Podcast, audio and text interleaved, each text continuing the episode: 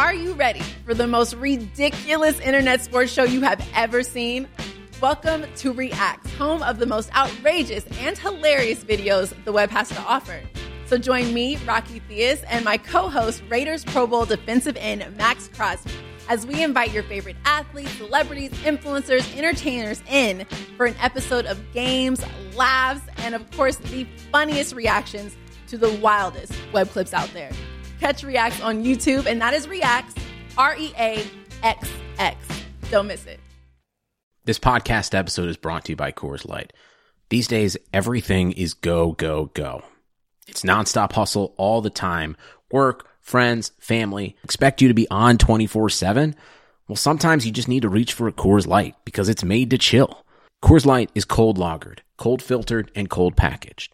It's as crisp and refreshing as the Colorado Rockies. It is literally made to chill. Coors Light is the one I choose when I need to unwind. So when you want to hit reset, reach for the beer that's made to chill. Get Coors Light in the new look delivered straight to your door with Drizly or Instacart. Celebrate responsibly. Coors Brewing Company, Golden, Colorado. Before we get started with today's Hockey PDO cast, I want to give some quick love to our sponsor, SeatGeek. If you've never used it before, it's as good a time as any to start considering the playoff season is just around the corner. SeatGeek is a service which makes buying and selling tickets easier than it's ever been before. They pull all the tickets available on other sites into one handy location for you, even going so far as to ensure that you're getting optimal value by alerting you once the prices fall. The best part of it all is that they don't try to sneak in those random fees at the checkout, which means that you know exactly what you're paying for when you're choosing your tickets. SeatGeek's providing my listeners with a $20 rebate off their first purchase today, and all you've got to do is follow a few easy steps. Just download the free SeatGeek app, then go to the settings tab and click add a promo code and type in PDO. Once you've done that, SeatGeek will send you your $20 rebate. Download the free SeatGeek app, enter the promo code PDO, and you could start saving yourself a bunch of time, effort, and money as you get your hands on whichever tickets your heart desires today. Regressing to the mean since 2015. It's the Hockey PDO cast with your host, Dimitri Filipovic. Welcome to the Hockey PDO cast. My name is Dimitri Filipovic, and joining me is Chris Johnston. Chris, what's going on, man? I'm excited to be back because since we've last spoken, I've had a few brushes with fame with uh, listeners that have said they've heard me on here. So it's Yeah. quite an honor to be invited back. That was exciting, man. When you told me that, I was like, "Wow, I, I get to for once kind of give uh, give Chris Johnston the the PDO cast bump." It's usually the other way around.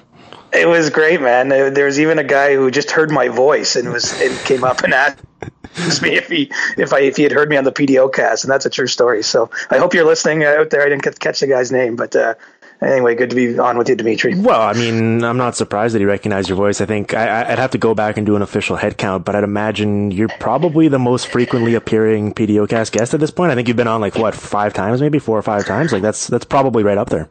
We're in that range, and I guess I have the whiskey and cigarettes voice, even though I'm uh, not a smoker. So there we go. Um, okay, so and you were on last time about two weeks ago, and we made the point of how this period in time in the league schedule is pretty boring because we just had the trade deadline and the playoffs are still a bit away, and there's not that much going on. But since then, we've had about four or five kind of newish developments that happened in the recent days, and I kind of wanted to pick your brain about what's going on behind the scenes. So um, I think the first obvious one is the whole Jimmy Vesey thing, where officially it came out yesterday that he's opting not to sign with the team that drafted him, choosing to become a highly sought after free agent this summer instead.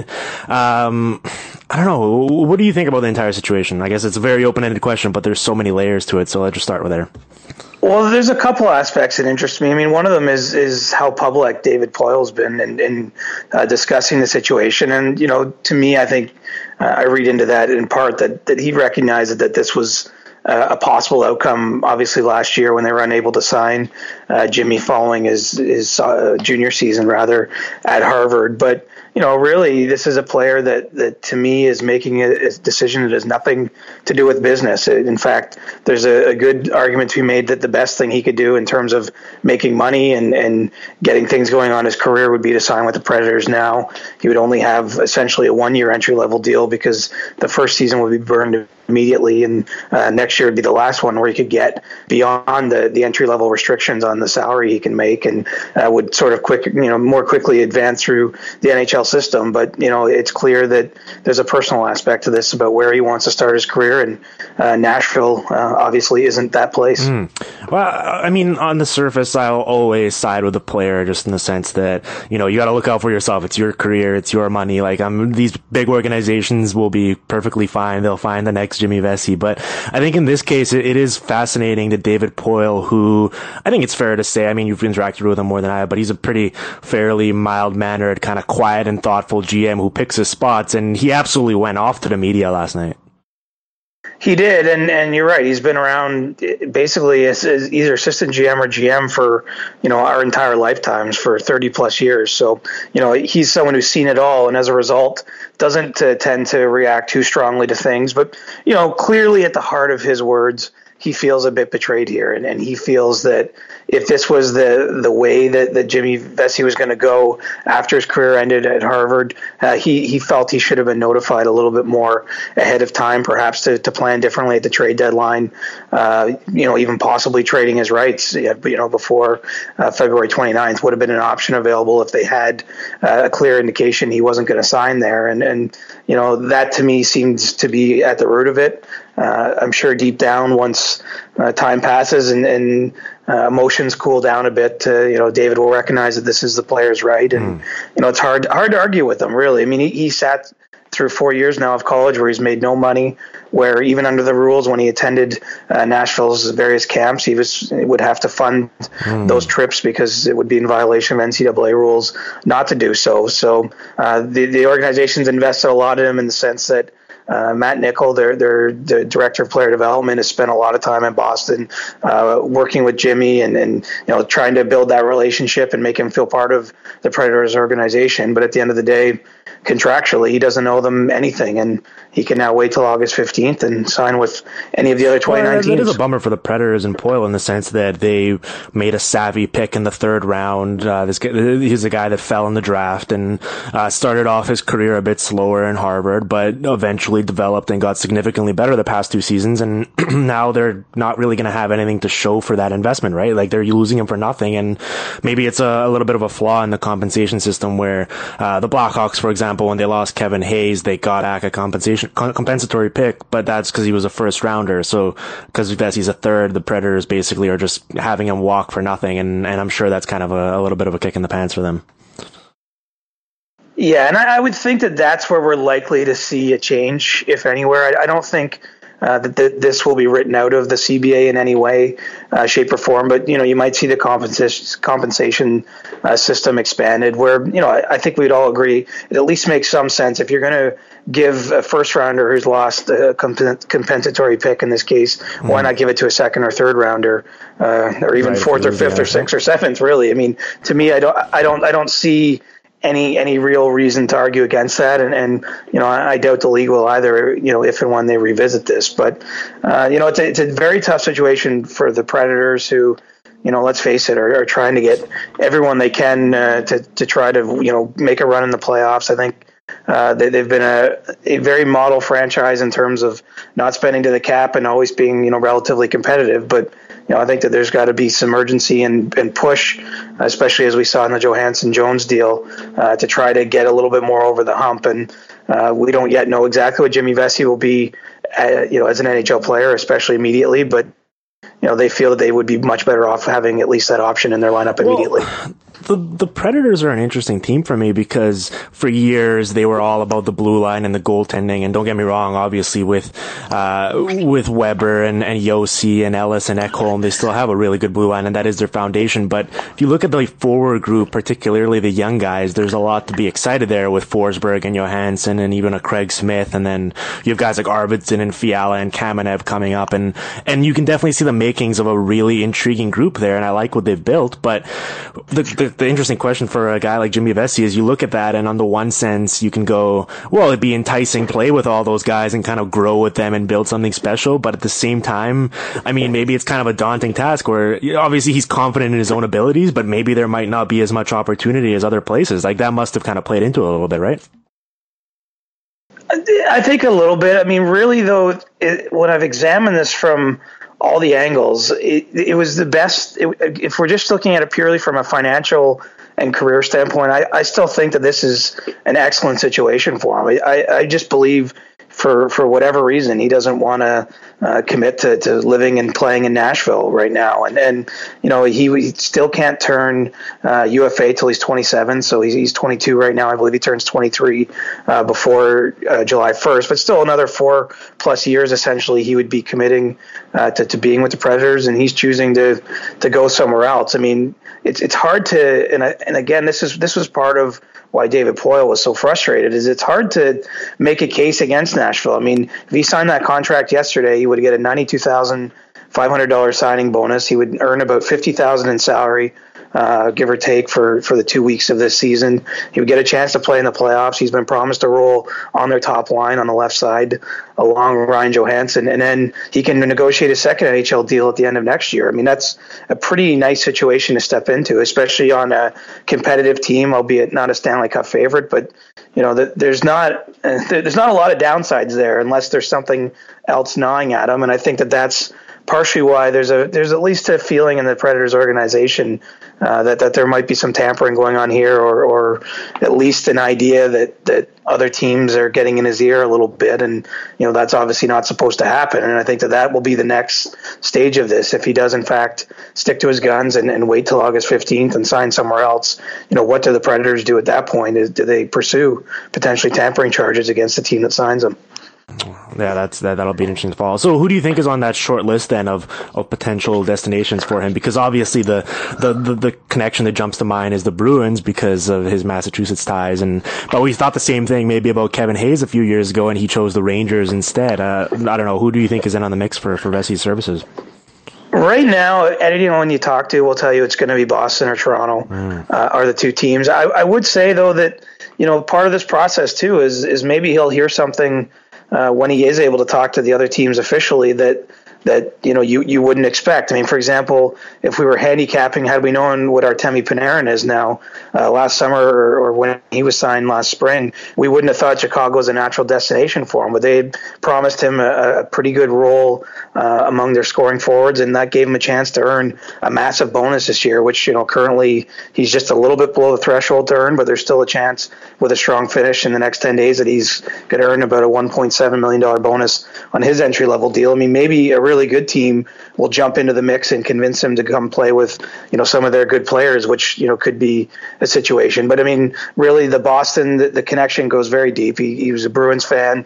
I grew up about 25 minutes from from TD Garden. Don Sweeney, the GM, is a fellow Harvard alumni, and so there there's connection there. I mean, that that makes a lot of sense, and I think we can all understand perhaps wanting to play for your childhood team. And you know, with the with the Leafs, it's a similar kind of heartstrings uh, situation where his brother Nolan was drafted by Toronto in the sixth round in 2014, and uh, his dad was you know made a, a part time scout. Uh, by the Leafs, and would, you know there would be some ties there. So I think that those are the, the, the first two, but you know, I don't think we can rule out the possibility someone else uh, creeps into this, you know, as time goes along and, and he can talk to other teams.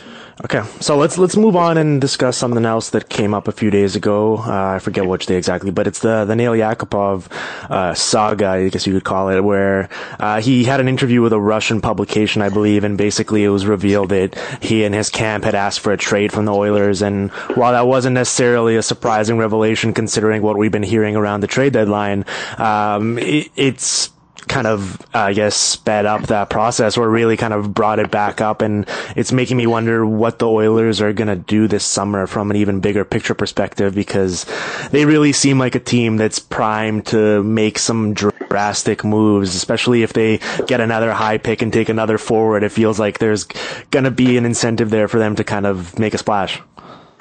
Well, I mean, really, if, if you were scripting this, the, the timing is awkward and, and unusual. But you know, the one thing from the Yakupov camp that they've said is that this was an interview with a respected Russian journalist that was wide ranging and touched on a, a, number of different subjects, including you know whether Yakupov will play at the Worlds at home this year in Russia, and, and you know what level of interest he has in ever playing in the KHL.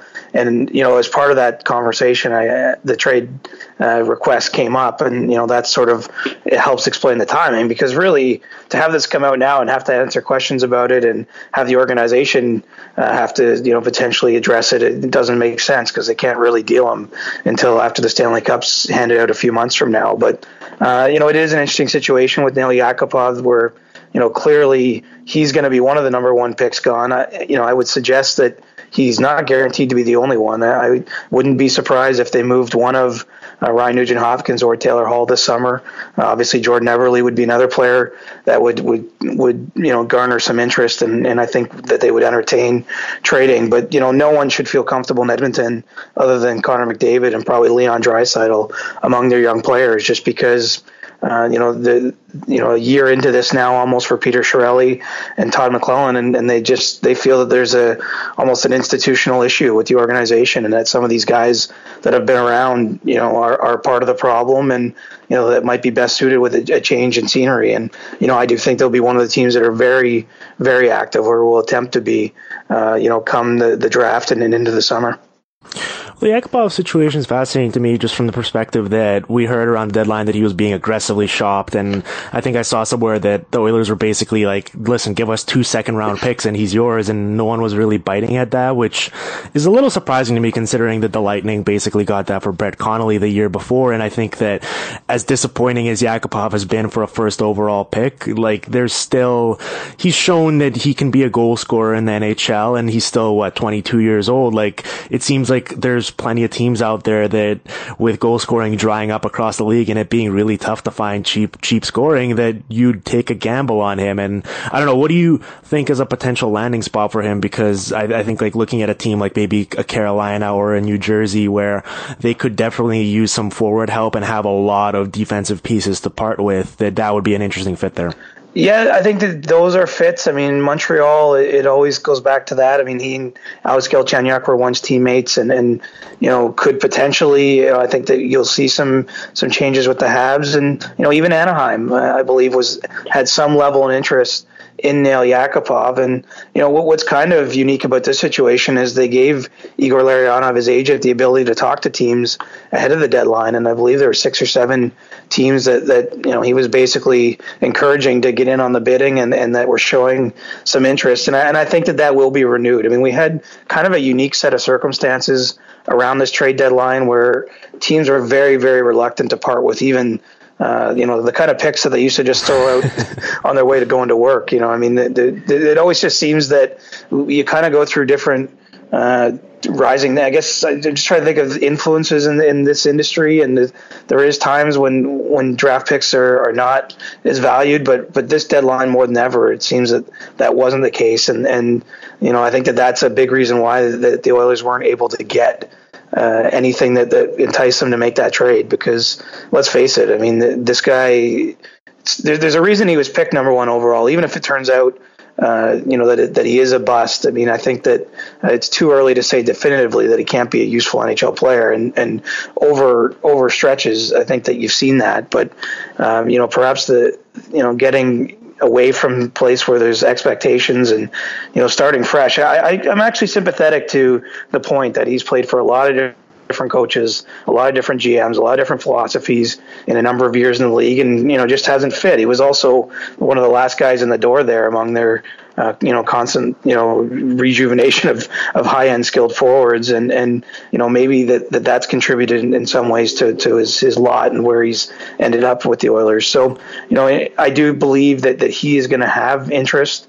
Uh, for other teams, and, and probably the, the conditions around the draft will be better time for Edmonton to, to make that deal because you know you might draw in some of the teams that that you know that this year's deadline that didn't consider themselves buyers that you know, are more willing to add that kind of piece at, at the draft table. Yeah, I mean, I do feel bad for him because he was playing really well at the start of the year with McDavid too, and then McDavid goes down with injury, and then he has that freak accident with where he gets tangled up with a referee, I think in Carolina actually, and and and he just hasn't been able to bounce back since then. And I don't know, uh, there's there's a big divide there, right? Because at this point, we sort of need to toss out the fact that he was a number one overall pick. Like it's going to be, it seems pretty unlikely that he's ever going to wind up matching those expectations, but at the same time, there's a big gap there between that and still being a useful NHL player that I still think it's, it's too early, as you said, to kind of, uh, erase from the realm of possibility that he could be. So he'd definitely be a guy that I would target if I was uh, a team that needed some young, young scoring. Well, and let's face it, if he's getting you 50 points, I mean that there's a there's a value to that yeah. in this league, and and you know he is still. I agree that he's so young to you know we're we're getting excited about Jimmy Vesey. He's the same age as as Nail Yakupov, taken in the same draft, and and uh, you know that, that's not a knock on Vesey, but it's just that perception sometimes governs the way people feel about these things. And I think if you you strip away and, and really look at it, that that you know there's there's a lot of incentive, I believe, to go out and trade for Nail Yakupov. Of all the things, no one's ever said that I've heard that, that he's a bad guy. I think at times he can be a bit of a, a loner and, and, you know, maybe a little bit misunderstood. But, you know, I don't think that this is a case where he, he doesn't care or he's not putting the work in. It's just that there maybe isn't the best fit for him with the Oilers. And, and you know, I, I do, I'm kind of interested to see, you know, what he can make of himself uh, when you, you remove him from that situation and, you know, maybe give him a better environment to, to show his best. How, uh, we started talking about Yakupov. You were like, he might not be the only first overall pick that's moved. And, and we hear this all the time where it makes sense that the Oilers have just been losing for so long and don't have anything to really show for these picks that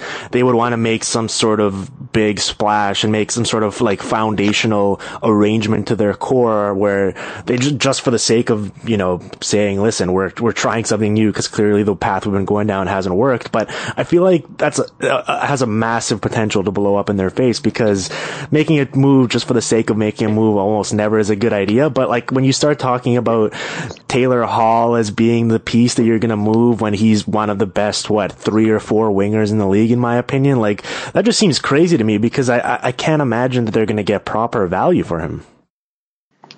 Well, and, and I should be a little more clear too that, that I think the reason those names will enter the conversation is that they feel they need defensemen. And and the question becomes how do you go and get those guys if you're not able to draft uh, the impact defenseman, and then that you know that the, the sort of internal belief seems to be that, that one of the best ways to accomplish that goal is is by you know putting one of these pieces on the table and seeing what you can get. And and you're right. There's there's tremendous risk in that deal. Um, but you know, I think standing pat is not something we're going to see from that organization. I mean, uh, it's pretty typical that, that a GM, after being hired, you know, takes a little time to to look around and get his feel for things. But you know, my sense is that Peter Chiarelli is getting uh, much closer to his, his point of, of action where uh, he's out, you know, really actively changing what they have going on there. And let's face it, he might even be armed with another number one overall pick. Uh, you know, as we're talking right now, they have the, the, the best odds by points percentage to finish 30th again in the NHL. So, I mean, there's there's a chance he's bringing another six foot two centerman and Auston Matthews into the organization, whereby I think, uh, you know, at some point you're, going to have you're going to have an ex- excess there of, of players to, to deal from. So uh, I, I, do think it's partially culture change motivated, but but also and perhaps even more importantly about trying to find a way to, to add an impact defenseman. Uh, you know, get a young player, and I think that that's where the Ducks connection comes into because uh, with Sami Vatanen uh, needing a new contract this summer, uh, Hampus Lindholm as well. That that there's a feeling that the Ducks are probably going to have to move one of their D's. It might even be Cam Fowler, who's under contract already. Uh, you know, following the season, and, and that's maybe where the fit comes in if you're the Oilers and you're trying to target you know another young defenseman from around the league. Well, don't get me wrong. I'm not complaining. I'm sure that the Oilers are going to be providing us with some nice uh, fodder during the off season for podcasts and articles. They'll so be great it, for July PDO yes, cast. Yes, yes, yes. So speaking speaking of great for the PDO cast, uh, Eugene Melnyk and the Senators. Uh, you like that seamless transition there? Uh, we've got a we've got a large contingent of Senators fans who listen to the show, and I think I guess I'll just leave. I'll, I'll, I'll throw out this question to you. It's very open ended to get us started, and just like what's going on over there? Because if your owner is going on a wild kind of unprovoked and unsolicited rant to the media during the season about just all sorts of incoherent topics. Like, it, I think it's safe to say that things aren't necessarily going very swimmingly for your organization. So, like, what's going on over there? Well, Eugene is a unique owner in the NHL. We don't have many like him in, in, that he he doesn't mind the attention and, and he doesn't mind putting his front office on blast. And and uh, clearly that's what happened here. I mean, it, it, again, if I think if you were if if you were trying to script it a little bit better, you would have waited until after the season was done and and had that kind of conversation because it's, it's made it uncomfortable in some ways. I, I would imagine, especially for Dave Cameron, the head coach, who you know when you have the owner coming out and second guessing six months later your decision to start a goalie in a game. I mean that's highly highly unusual and and pretty indicative of where you stand in the organization and in fact where you're likely to stand. You know, come April fifteenth or so after the season's all uh, wrapped up and and you know it's been disappointing. Obviously, I mean they rely on on making the playoffs to, to make money or to attempt to to make the bottom line a little bit better. And and you know they're a team that, that there's a lot of focus on that. I mean, even among Eugene's comments was the fact that they went over budget this year on payroll, which I kind of he sort of threw in as an aside. But I mean, I think that they're they're very concerned about the bottom line and Eugene specifically, and uh, he also doesn't mind getting in front of the cameras and performing, and he certainly did that last week. Well, I imagine Matt, Matt O'Connor wakes up in the morning and just opens opens his Twitter. He's laying in bed on his phone. He's like, "Oh, what the hell, man? What did I do?" right, and he's a year after you know he had a few different free agent offers. You know, coming out of uh, college, the NCAA last year, and he chose to sign in Ottawa. And you know, I still think that there's a there's a, a good opportunity for him there. But you're right. It's like, why is he getting dragged into this? And and you know, really, why is the team having to deal with it with two or three weeks left in the season. Uh, seems a little silly, but uh, you know I, am very curious to see what goes on there. I mean, one thing we should note about the Senators is they they literally have probably the smallest front office in the league, and just in terms of actual people that work for the team, it's very much uh, a small town environment, and for them to kind of have uh, the laundry thrown out on the on the lawn there and, and and have everyone sort of looking at them it, you know it, it creates an interesting dynamic because you know what what is kind of the elephant in the room is you know who will succeed Brian Murray as general manager when the time comes that, that Brian you know no longer wants to hold that position and and you know there's a couple candidates internally including Daniel Alfredsson, potentially uh, you know I don't I'm not sure that he's ready for that even himself just yet but but it's kind of the one of the lingering long term questions for how they they sort of transition out of the current period. And, and when the owner is sounding off, I think it, it raises even more questions and gives answers. Well, he's he's I should say he's entitled to do whatever he wants, right? Like when you're signing the checks, you you can really just have free reign to to say whatever you want. And and uh, he gets a lot of flack for sort of being stingy as an owner and not willing to, to to spend a lot. And I'm definitely responsible for that as well. I like to poke fun at him for it, but at the same time, like it's easy to spend someone else's money, and there's a reason guys like him get rich in the first place, and it's not by throwing around, throwing it around recklessly. But at the same time, like he had these comments about analytics and somehow tied it into horses, I believe, and I, I kind of lost track of what was going on there. But the Sens are notably a team that isn't very progressive, and it's surprising to me because it's one thing to be an internal budget team, but I feel like that would give you even more incentive to be on the forefront of kind of exploring ways to get ahead of the curve and and use this sort of stuff to try and find hidden gems and avoid uh, latching on to bad contracts. And the Senators just haven't really done that in the past few years. Right, and you know that might be part of the next phase as well. That that whoever does come in and, and sees control, you know, we'll, we'll, focus on that because clearly a number of teams around the league in the last even just two or three years alone have have taken that direction. And you know, Ottawa, from at least what we know of, doesn't appear to be one of them. And and uh, you know, it, it makes a lot of sense, I think, for them. I mean, they, they should be on a budget. I mean, Ottawa is a relatively small market in, in the NHL. Uh, they, they, they suffer at the gate when the team isn't doing well, and if you, if you look at their games now, that players don't, you know, people don't go just just because you know they're having a hockey game 41 days a year in the suburbs of Ottawa. I mean, there, there's there are le- legitimate market challenges there that I that I can understand if you're the owner, and and uh, you know some teams do make it work. Really, Ottawa has they made the playoffs a lot, and and sometimes with teams you wouldn't expect to make the playoffs, but um, you know over their, their their recent history here. But you know, I guess in a in a bigger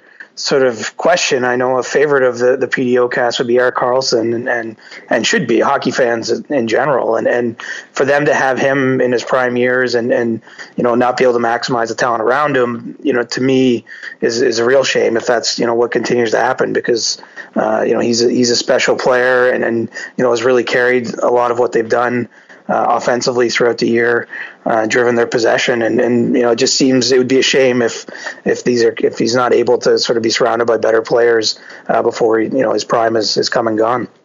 Uh, you hit the nail on the head there, where they do have these foundational pieces with Karlsson and and I love Kyle Turris, and then you have Mark Stone and Mike Hoffman on the wing, and even Craig Anderson's been a perfectly serviceable option for them in net, but they haven't really supplemented them with anything on the peripheries, and I think that's sort of the actual use of a more progressive approach to building your team using uh, analytics in the sense that you can find guys for cheap in the bargain bin that can really help you out and provide value in that regard. And that's where a team that's not going to spend money with other big, big spenders needs to be incorporating into their decision making. And they haven't at all. And pretty much all that's resulted in that is like the, the top end is so good that it's gotten them to the playoffs. But then when push came to shove, they just basically lose in the first round. And it's really, really disappointing to see that happen because, uh, people misguidedly just wind up blaming the stars instead of everything else around them.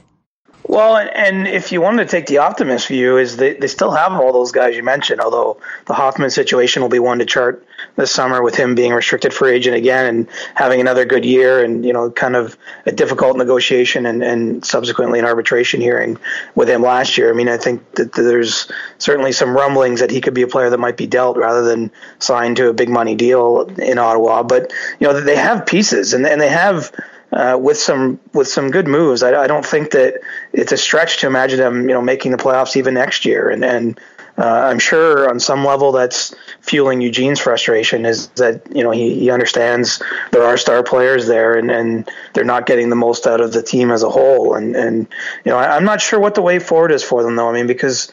Uh, you know, as we're talking now, Bryan Murray still hasn't decided uh, what he's going to do. You know, if he returns for another season, uh, obviously, we hope that, that, his health allows him to, to do that.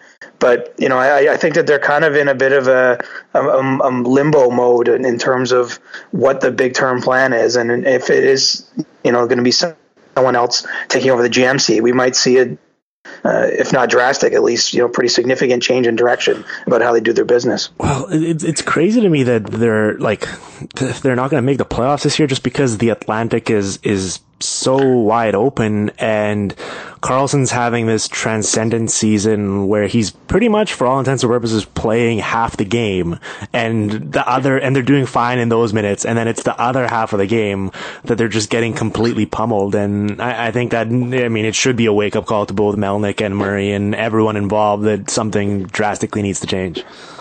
Well, and I'd love to give him some truth serum and know how he feels about it too, mm. because you know he can be an outspoken guy, and and uh, you know he signed a long term deal there uh, about the time he was winning his first Norris Trophy, and and uh, you know obviously wants to to do well in Ottawa. You know he's committed a long time to that organization, and and you know you wonder if he feels that, that they're they're giving him enough because uh, you know, he's certainly on the ice from what we can see is, is giving them uh, way more than his share of the bargain. And, and, you know, for a mid first round draft pick is, you know, one of the best players in the entire league right now. So, um, you know, I, I do think that, that it's going to be some interesting days there because on the one hand, as I mentioned, I, I don't think that they're totally lost at sea, but uh, we have to kind of get a sense of what direction they're going to take and how they go about reacting to this difficult year. And you know, it certainly sounds like the first piece, or seems like the first piece, will be changing coaches yet again, which mm. is you know kind of the standard operating procedure in, in Ottawa. I mean, right. coach usually gets a season, a season and a half on average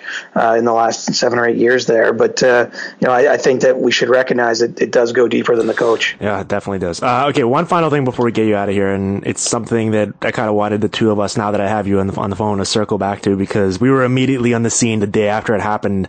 Uh, and it was when Vinny Lecavalier was traded to the Kings. We both, I remember distinctly, we had our eyebrows raised and we were kind of joking about this potential hilarious scenario where, uh, he played well enough where he was like, hmm, maybe I could just do this for another year. And then it really put the Kings in a bind. But at the time, it seemed like a pipe dream because he'd just looked so bad in Philly and, and it seemed unrealistic that he would actually be able to play well enough and contribute enough to even have those thoughts creep into his head. But all of a sudden now, a few months later, he's got what, 10 goals for the Kings. And I think even the 0.1% chance that a long playoff run here with them could potentially reinvigorate him and make him rethink that decision is honestly like my favorite subplot of the 2015 2016 season right now. I'm just like anyone that follows me on Twitter just knows that I'm having so much fun with this. I know you're basically live tweeting all his goals these days. So I, I, figure you you must have the Kings like an alert that comes up every time they're playing a game and be watching closely. But you know, it's got to be on his mind. I mean, it, it would be impossible not to imagine. It. I mean, the, the situation in Philadelphia was so difficult for him. Uh, he was scratched. He you know he didn't know what was going on. It seemed like kind of an inglorious end to what's been a pretty solid career. And then to go to LA and be on a team that's that's very good with Stanley Cup aspirations and you know score ten goals in less than half a season, uh, you know, how could he not be thinking that he's got a little bit more in the tank? And, uh, you know, that was always the danger and kind of the strange part of the agreement that, that Kent Hughes' agent made with the Kings as part of that deal to Dean Lombardi. And, and uh, you know, maybe there is some way out of it if LA is willing to deal him somewhere else. But uh, mm-hmm. it's, you know, contractually, I mean, I don't think I believe it would be cap circumvention if he signed some sort of legal, right. legal document that said he was not going to pursue the rest of his contract. And uh, well, we have every reason to believe Vinny Lecavalier is a man of his word. I mean, he can change mm. his mind. And and yeah, well, maybe his word will change. Right. Well, that's what I mean. I, I don't even. I wouldn't.